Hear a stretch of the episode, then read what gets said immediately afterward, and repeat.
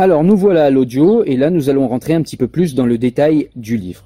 Donc au tout début du livre, ce qu'on peut dire c'est que Jean-Claude Michéa nous dit que le concept de lutte contre les discriminations a été introduit par un néolibéral nommé Gary Baker, puis systématisé par l'économiste Frédéric Hayek.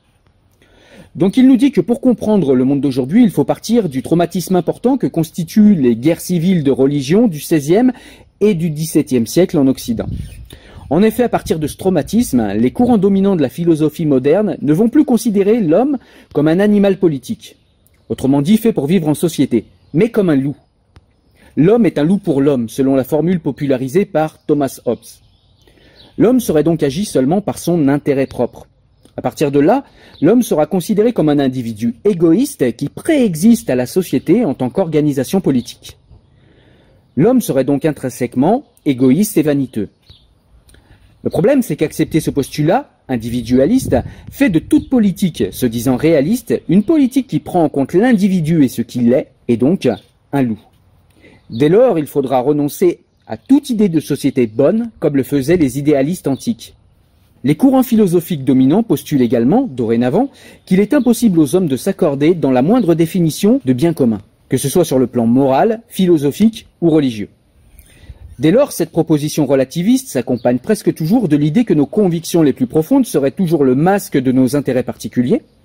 Il s'ensuit donc que seul un État axiologiquement neutre serait à même de maintenir la concorde entre tous les individus d'une société, pour peu que ces individus soient quand même reliés au sein de la société par quelque chose. Et ce quelque chose est l'argent, car selon la célèbre formule de Voltaire, quand on parle d'argent, tout le monde est de la même religion. Il devient évident qu'un État neutre ne peut plus imposer à son peuple le bonheur, ou le salut en imposant malgré le peuple une manière de vivre particulière, que cette manière soit morale, religieuse ou philosophique. L'État étant neutre, il n'est plus le gouvernement des hommes, mais l'administration de la société et de ses biens. Le libéralisme est donc la réaction aux guerres civiles de religion qui ont traumatisé les peuples occidentaux par le fait que des hommes s'entretuent pour la morale, la philosophie ou la religion. Le libéralisme, c'est donc le scepticisme devenu une institution, nous dit euh, Pierre Manant, cité dans le livre par Jean-Claude Michéa. Nous ne pouvons donc plus invoquer la moindre norme morale, philosophique et religieuse, ou, dans le langage libéral, idéologique, pour venir limiter d'une manière ou d'une autre ce que les libéraux appellent le droit naturel, qui équivaut à tous les droits possibles et imaginables tant qu'ils ne nuisent pas à autrui. La liberté est donc réduite au droit sans plus aucune notion d'émancipation réelle ou d'éthique. Pour un libéral, seule la liberté peut limiter la liberté. Seule la liberté des autres peut limiter la liberté des uns. Et ainsi, on nous apprend la liberté en nous disant que la liberté, notre liberté à nous, s'arrête là où commence celle des autres. Dans une société libérale, donc, où la valeur fondamentale est la liberté, où la liberté est ainsi définie que l'être humain est en tant que propriétaire privé de lui-même en droit de déterminer en toute indépendance l'ensemble des valeurs morales, religieuses et philosophiques qui seront les siennes. Ainsi, et si partager une vie commune, c'est partager un minimum de valeurs, de pratiques morales et culturelles, on doit conclure que la société libérale ne prend pas en compte la dimension anthropologique des peuples. D'où la phobie des libéraux pour toute conception d'identité. Ainsi, le droit civil n'est plus adossé sur le droit moral, l'éthique, la philosophie ou la religion, le droit civil n'est plus qu'un code de la route sans âme, purement technique qui règle, comme le code de la route, l'évitement des accidents et des collisions sans jamais prescrire aux automobilistes la bonne direction. Les sociétés libérales ne se soucient plus de la cohérence philosophique, ainsi, au nom du droit confondu avec la liberté, on aura peut-être un jour l'interdiction du tabac et la légalisation du cannabis l'interdiction de l'islamophobie et de l'homophobie, alors même que le Coran criminalise l'homosexualité, ou l'interdiction de la prostitution et la constitution d'un corps d'assistance sexuel au nom de la liberté de disposer à son propre corps. Nous sommes donc dans la société libérale, dans une société qui privatise continuellement toutes les valeurs qui rendaient possible la vie commune.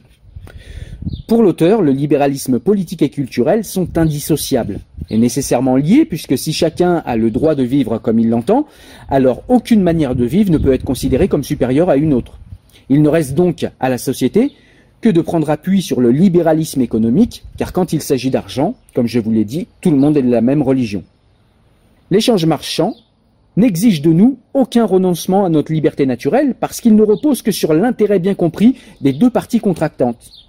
Comme le disait d'ailleurs euh, l'économiste Milton Friedman, le fameux économiste américain considéré comme l'un des plus influents du XXe siècle, le marché est la seule institution qui permet de réunir des millions d'hommes sans qu'ils aient besoin de s'aimer, ni même de se parler. C'est pour cela que l'économie de marché apparaît comme la seule religion possible dans une société axiologiquement neutre, comme unique moyen de restaurer un semblant de lien social dans une société en voie d'atomisation culturelle. J'ajoute quant à moi que les États-Unis semblent être la parfaite démonstration de ce dont nous parle Jean-Claude Michéa ici. Pour finir de se convaincre que le marché est le seul lien social qu'il nous reste, il suffit d'observer la foule des centres-villes urbains, se dirigeant religieusement chaque samedi dans les temples de la consommation locale pour vérifier qu'elle ne possède plus d'autres principes d'unité officielle que le règne omniprésent de la marchandise et du spectacle. Cette solution voltairienne pour pacifier la société ne fait que déplacer le problème de la guerre de tous contre tous, des religions, au marché, tout simplement. Car la compétition qui sous-entend cette idée d'économie de marché est aussi une guerre de tous contre tous.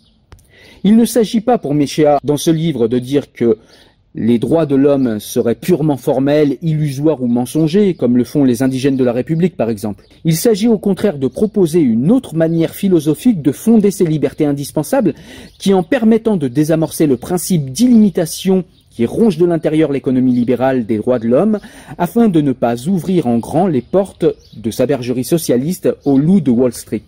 Ensuite, il nous est expliqué dans le livre la confusion entre les droits et la liberté. L'exemple du travail du dimanche que je vous ai donné, il prend aussi l'exemple de la GPA et l'exemple de la prostitution. Michéa insiste aussi sur le fait qu'il ne faut pas confondre un droit nouveau et une liberté, et la liberté même. Comme par exemple le fait qu'une société libérale dissolve tous les liens traditionnels comme la famille, l'État, etc., afin d'aboutir à une société atomisée, axiologiquement neutre, où tout est contractualisable, rapports humains, amour, sexualité, amitié, tout est réifiable. Ensuite, il nous parle de l'utopie cybernétique des libéraux, ou par exemple des logiciels qui remplaceraient les DRH à l'avenir, afin de s'affranchir des préjugés sexistes, homophobes ou racistes. Nous serions donc dans une société sans plus aucune subjectivité, une société froide et technocratique, où l'administration des affaires courantes auront pris le pas sur les idéaux humains. L'auteur nous parle aussi du néolibéralisme tel qu'il est aujourd'hui et la manière dont il fonctionne. Et il fonctionne sur la base d'une pyramide de Ponzi, Ensuite, l'auteur nous parle de la guerre de tous contre tous, qui est devenue aujourd'hui la plainte, le fait de porter plainte, la plainte de tous contre tous. Puisque la liberté est réduite au droit, alors j'ai le droit, ou je dois conquérir ce droit, de ne pas être offensé.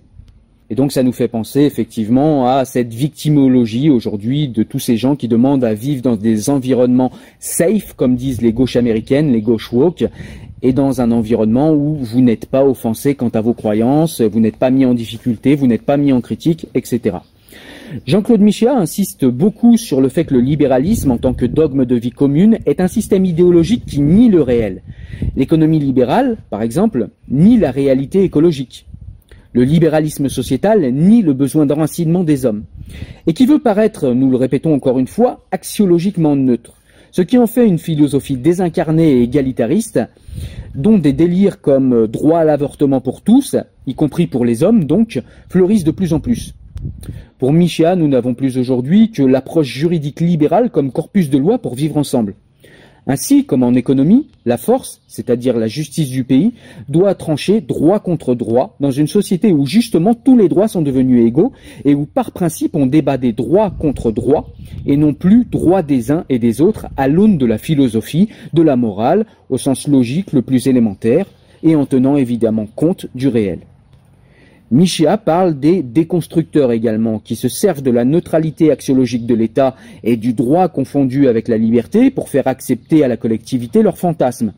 Comme par exemple le fait d'accepter qu'un homme est une femme s'il se sent femme dans son moi profond. Et dans le chapitre suivant, Michéa analyse le rapport entre libéralisme culturel et libéralisme économique, et il postule que le premier n'aurait pu advenir sans le second, et il rappelle que les premiers libéraux, d'ailleurs, mettaient l'intérêt politique et les vertus supposées civilisatrices du doux commerce qui ferait disparaître les guerres en Europe, en plus de rendre les nations prospères. Pour l'auteur, il nous rappelle que depuis toujours le commerce a été, au sein des sociétés humaines, incorporé aux structures sociales, religieuses, philosophiques, culturelles, etc. Pour justement se prémunir sur le plan humain des effets dissolvants de toute logique exclusivement marchande. Jean-Claude Michéa nous parle également du combat de nos élites libérales qui vont vers toujours plus d'égalité sociétale et toujours plus de recul et de précarité sociale. Voilà, écoutez, euh, je ne cherche pas à être exhaustif, ce livre est extrêmement dense, vous l'avez compris. Vous avez compris que ce livre m'a également beaucoup plu.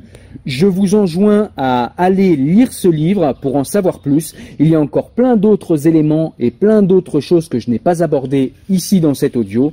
En tout cas, j'espère que vous avez aimé ce petit résumé des points centraux du livre de Jean-Claude Michéa. Voilà, à très bientôt, au revoir.